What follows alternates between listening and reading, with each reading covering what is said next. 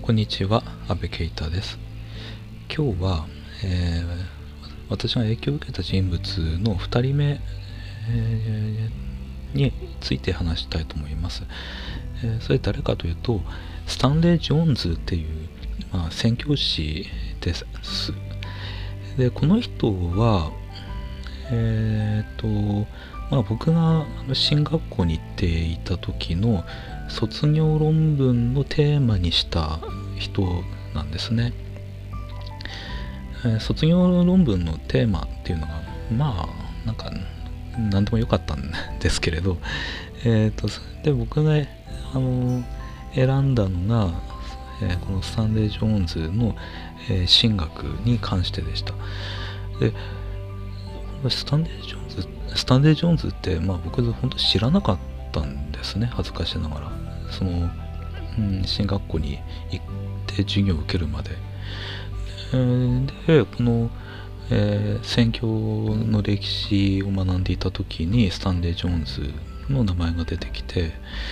えー、その人のまあ宣教の働きとかを見ながら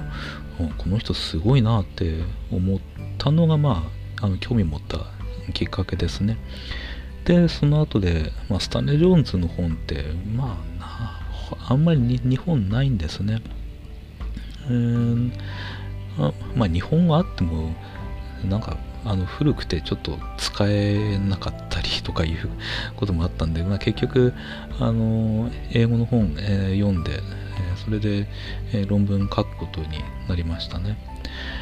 えこのスタンレー・ジョーンズが始めた、まあ、本当にいろんな仕事をした人なんですけれどすごい有名な働きの一つあまあちょっとこのえー、まあ、ちょっとスタンレー・ジョーンズそのものの説明したいんですけれど、え、ー、と、まあ、19世紀後半に生まれて20世紀ずっと活動していた宣教師ですね。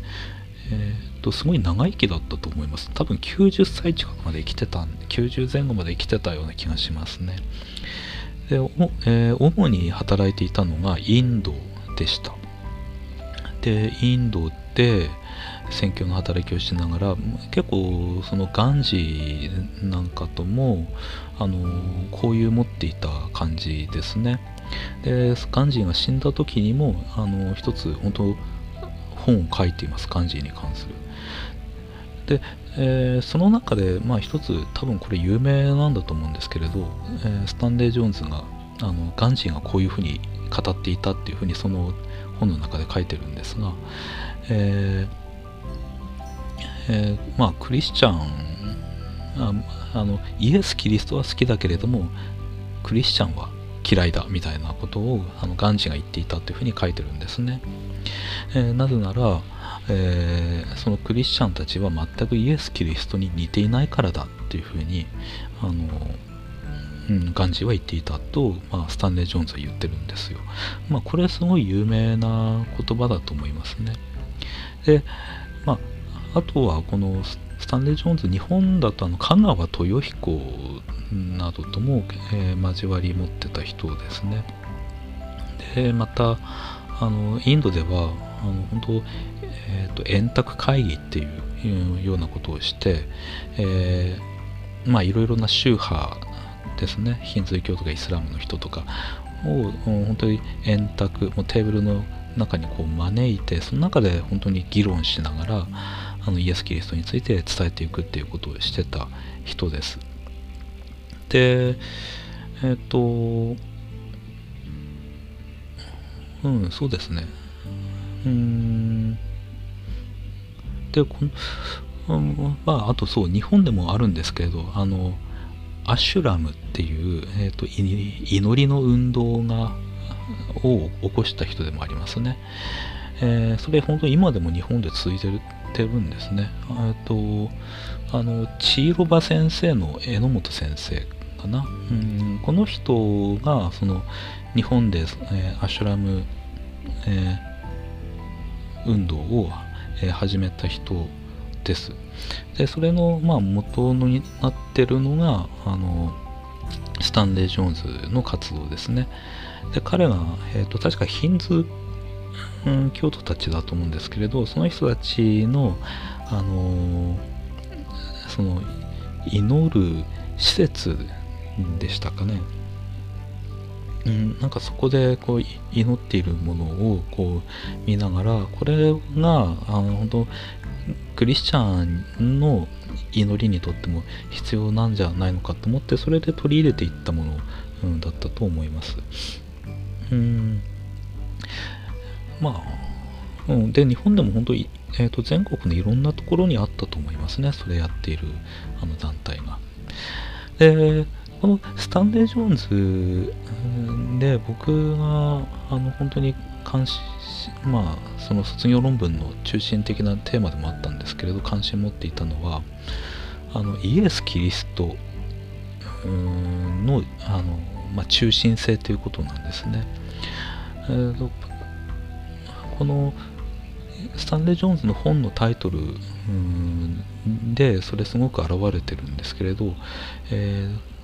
その本、まあ本当に一番最初かなに書いた有名な本で、インドの道の、まあ、キリストっていうあの本があるんですね。えー、これはどういう意味なのかというと、あのまあ、イエス様まあ、ガリラヤとか、まあ、パレスチナでいたんだけれど、え、まあ、そこが主な活動活動の場所だったんだけれどそれはつまりガリラヤの道のイエス・キリストあるいはパレスチナの道のイエス・キリストなんですね。イエス様はそういうパレあの道歩きながらそして福音伝えてまたあの弟子育ててっていうことをやっていましたね。え、でそれと同じようにもしイエス・キリストが今の時代のこのインドの道をこう歩いていたらどうしているだろうかっていうことをそれがあのスタンレー・ジョーンズの本当に中心的な宣教のスタイルなんですねつまりあのイエス・キリストそのものをあの今生きる今語るっていうことなんですね。これが本当にこのスタンレー・ジョーンズの僕はすごい点だなと思ってたんですね。えー、スタンレー・ジョーンズが結構このインドの人たちと、えー、話したりしながら、うん、やっぱりこの西洋人たちが今まで行ってきた宣教ってちょっと間違いが多かったんじゃないかって反省するんですね。えー、それはそのイエス・キリストを伝えてるんじゃなくてなんか西洋の文化を伝えているんじゃないかあるいは西洋の帝国主義を伝えてるんじゃないかっていうあの疑問がというかそういう確信なんですけどそういうものをあのスタンレー・ジョーンズ抱くようになるんですね。そしてそういう西洋の文化とかあるいは本当帝国主義とか、うん、そういうものではなくてイエス・キリストそのものをあの伝えることの方が大切なんじゃないのか。そしてイエス・キリストだけならばそれはそんな抵抗を受けないんじゃないのかっていうことをあのスターレン・ジョーズンは考えるんですねそしてあのイエス・キリストがもしインドのその道を歩いているならば一体どういうふうに行動するだろうかあるいはどういうふうに語っただろうかどういうふうに人たち人々を受け入れまた愛していっただろうかっていうことをそれがあのそのものが宣教なんですね。うん、これね僕本当すうん。これ読んであなんかすごいなっていうふうに思ってたんですね。あのまあ僕その韓国系の教会であの、まあ、信仰を持つようになった人間なんですけれどやっぱりその時から思っていたのはなんかこのキリスト教となんか韓国の文化とあと多分その韓国に伝えたアメリカ人宣教師の文化っていうのがこう全部こう混ざっているなっていうようなあの印象っていうかまあ多分ほとんど事実なんですけれどそれをすごく感じていましたね。まあもちろんその教会ごとでそれぞれの文化があってあるいは民族的な違いとかもあるのでまあ何がいいとか悪いとかあるいはもうそもそも純粋なキリスト教なんてあるのかっていうことも言えるんですけれどただ何かこうそういう、えー、それを受ける側からするとなんか自分たちの文化を広めてるんじゃないのかっていうようなあの印象はやっぱり持ったりするんですね。でそれ抵抗ない人はまあ抵抗ないしその文化が好きな人はその文化が好きであるっていうことでまたあのキリスト教にも触れやすくなるという側面あるんだけれどもただそれやっぱりえっ、ー、となんか何か問題があった時にあの文化なのかあるいはそうではない聖書そのもののから導き出されているあの考えなのかっていうことはやっぱり区別あのされておくべきことなんだろうなとは思うんですね。でこのスタンレー・ジョーンズがやっぱすごいなと思ったのはこの福音を伝えている側たちがあの本当無意識に持っている自分たちの文化とかをまあ、無意識に抱いている自分たち無意識に自分たちの文化を伝えていることにもっと自覚的になるようにしたところなんですね。そして、えーと、その相手側にいる人たちその人たちの文化っていうものも尊重しながら同時にイエス・キリストをその文化の中で伝えていくっていうことを心がけていたっていうところが本当に僕はすごいなっていうふうに思っていました。でえっ、とうんであとこのスタンレー・ジョーンズのあのやっぱりその聖書解釈っていうのも僕結構すごいなって思ってたんですね。あの日本に限らずこの20世紀、えー、のあの神学の中であるいはまあ教会の中でまあこのいわゆる社会派っていうのと福音派っていうのがあの分かれるんですね、まあ、特に、まあ、20世紀後半ですねどちらかというと。それ以降本当に分かれていくんですけれど。あのでこの社会派っていうのはこのイエス・キリストの働きっていうのをまあもっぱらこの社会改良ですね。うんこの教育とか福祉とか貧困の撲滅とかあるいは権力との闘争とかそういう側面であのイエス様の働きっていうものを捉えていくでもう一つの福音派になるとまあ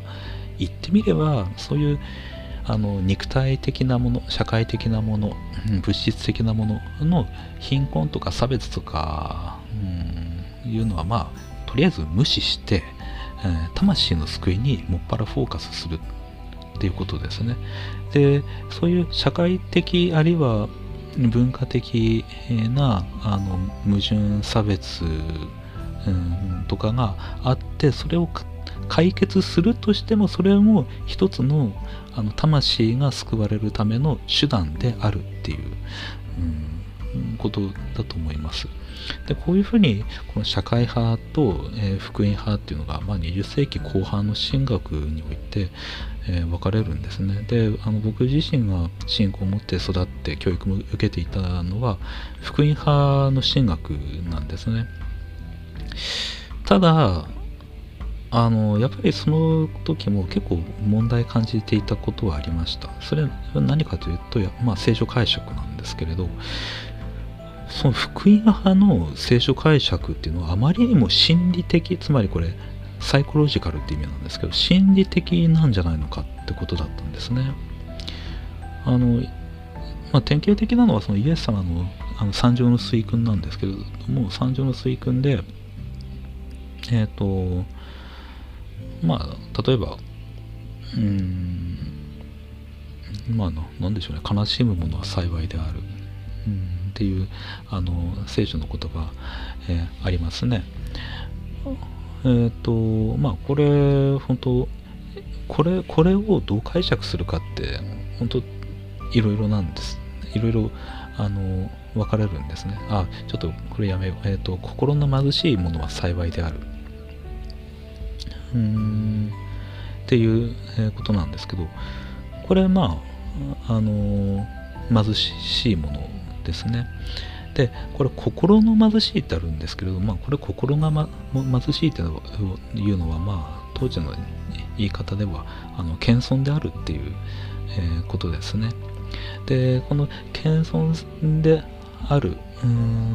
ものは幸いで、えー、あるっていう、えー、ことなんですがあのー、こういうのを全部この福音派はやっぱりこの心の問題、うん、心があの貧しい謙遜であるとかあのいうふうに捉えていくんですね。それ逆に言うと何かって言ったらあの社会的な地位がどうのこうのっていうことを関係なくあの心が貧しいもの謙遜なものっていうふうに、えー、捉えていくんですね。うん、それはまあ正しまあそれはそれで正しいと思いますね。であのえ、じゃあ社会派の方はどうなのかって言ったら、まあ、例えばあの悲しむものは幸いである、うん、とか、まあ本当、えーと、心の貧しいものは幸いであるとかこういうものをあの例えばあの貧しさ、ん、悲しむっていうのをあのメンタルな面だけではなくてこの社会的に不正があの多くあるっていうことに関して悲しむものとかいうふうに理解したりするんですね。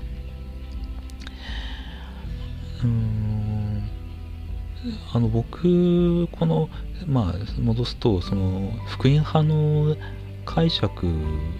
はそれはそれで正しいんだけれどじゃあ果たしてイエス様が念頭に置いていたのは本当にそれだけなのかなっていうふうにもやっぱり思うんですね。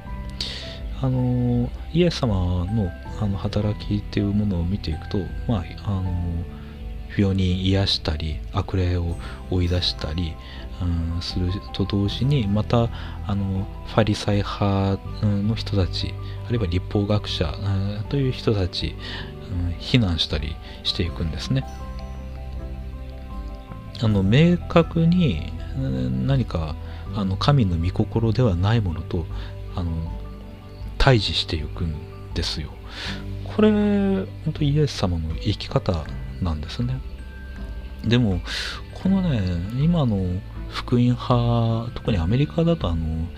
えっと、繁栄の神学みたいなものもあったりするんですけれど、えっと、その心理的に貧しいとかいうふうに考えていく心理的に謙遜であるってことを考えていったらなんかこの社会における不平等とか格差とか差別とかなんかあの意味なくなってしまうんですね。うん全部あの心の問題になってしまうので、うんあの本当は自分が苦しいのはもしかしたらあの社会的な構造の問題なんじゃないのか。言えるかもしれないんですよ。でもそれ全部心の問題になってしまったら例えばあの貧困になってる人があの恨みを抱いているとしましょう。自分自身があのもっと裕福になりたいっていう願望。いや俺はもっと裕福になれたはずだっていう願望。これって果たして高慢さなんですかね。そうそういう願望を捨て去れば貧しい中で清く美しく生きれるんですかね。なんかまあいろんな疑問出てくるんですね。でそういう場合にえっ、ー、と立ち戻るとこのスタンレー・ジョーンズの聖書解釈っていうのはあの何ていうかすごい直接的なんですね。直接的でえっ、ー、とその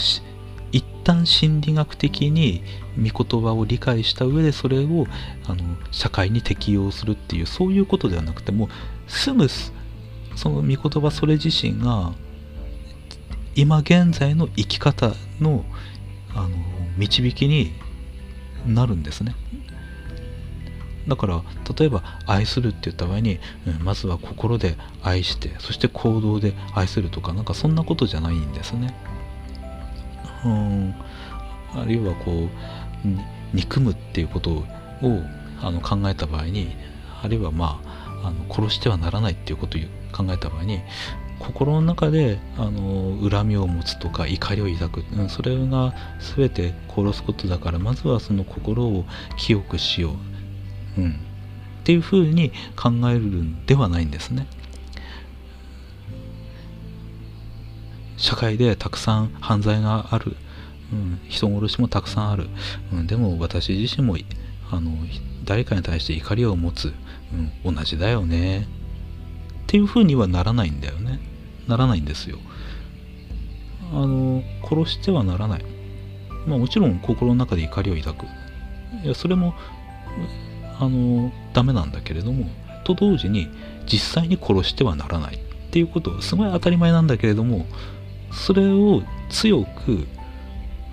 文字通り適用するんですねで文字通り適用するとどうなのかって言ったら社会に起きている構造的な不平等とかあの問題っていうものそれを直接問題それを直接どうにかするっていう話になるんですね。うん、これ結構そういう神学的に何かその解釈が正しいのかどうかっていうことを言い出したら結構あの正当化するの難しいんだとは思います。正直に言って。ただ何かこのこの福音派の内部でうん、聖書解釈ずっと聞いていた人間からすると一旦心の問題に全部した後でそしてそれを社会にどう適用するのかっていうふうに考えるなんかそういうそこで失われてしまうこの社会的な次元あるいは人間が直にあの外部の隣人と関わっているという視点があの残されているんですね。それがすごい大切だなというふうに思ってそしてまた驚いていました。これは結構あの影響を受けた点の一つだと思いますね。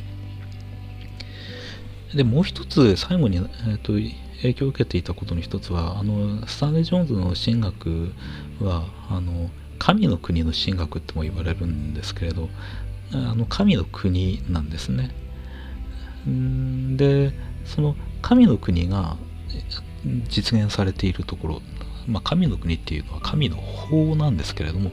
神の法が実現されているところで本当に人間が人間らしくあの幸せに生きることができるっていうまあそういうあの話なんですけれどなんかあのまあ改めて聞くとすごい当たり前だなっていうあの感じもするんですがあのこれ結構僕個人的にはあの新鮮でしたね。なんか神の掟とか神の法っていうとこう現実とは違うものででそれをこう頑張って努力して実現しないといけないものっていうそしてそれを実現しようとするとなんかこの世においてはあまり幸福ではないことになってしまう。そういうものっていうふうになんか思ってていったところあるんですね。まあちょうどあのなんかそのカントのあの幸福と義務のアンチノミーみたいな話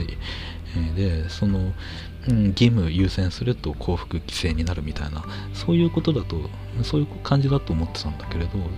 どこのスタンレー・ジョーンズの神学見ているとそうじゃないんですね。神の掟に従うのがむしろ最も人間らしいあり方なんですね。で、えー、そういう最も人間らしいあり方をすると人間が当然あの幸せになるつまりあの義務と幸福がもうそもそも一致しているんだっていう話なんですね。これ本当僕すごい新鮮でしたね。で実際やっぱりいやそうだよなって思うんですね。まあちょっとあのなんかある本で、え、読んだんですけれど例えばあのボランティアしている人間としていない人間では幸福度に違いがあるっていうんですね。もちろんしている人間の方が幸福度高いっていうことなんですけどあの何ていうかこの隣人を愛していったりあのする人間の方が幸せになるんですね。だからなんか本当僕このスタンレー・ジョーンズの神の国に関する神学読みながらなんかすごい本当解放された感じがしましたね。あの本当になんかこの聖書っていうかこのイエス様にが語っていることはなんか現実と違うんだけれども従わないといけないっていうことではないんですね。どう考えても従う方が幸せになるっていうことなんですよ。あのだからなんか幸福と義務。それを天秤にかけるっていうことじゃなくて小さい幸福と大きい幸福を天秤にかけるってことなんですね。で大きい幸福は通常は幸福とは見えないんだけれどもでもいや冷静に考えていったらあの大きいよねっていう話なんですね。つまり冷静に考えたらイエス様が語ってることを従う方が当然幸せじゃん っていうことなんですよ。当然そうするならばあの成長するよね、うん、みみんなあの幸せになるよねっていう話なんですね。だからなんかこそういう本当に進学をどう理解しているのかっていうことでもこの選挙に対してあえっ、ー、とあの負担に思うのかまあなんか当たり前の人間の生き方としてできるのかその違いになっても現れてくると思いますね。うんまあちょっと今日はこの辺で終わりたいと思います。スタンレー・ジョーンズの本は本当あんまり日本ないんですけれどあの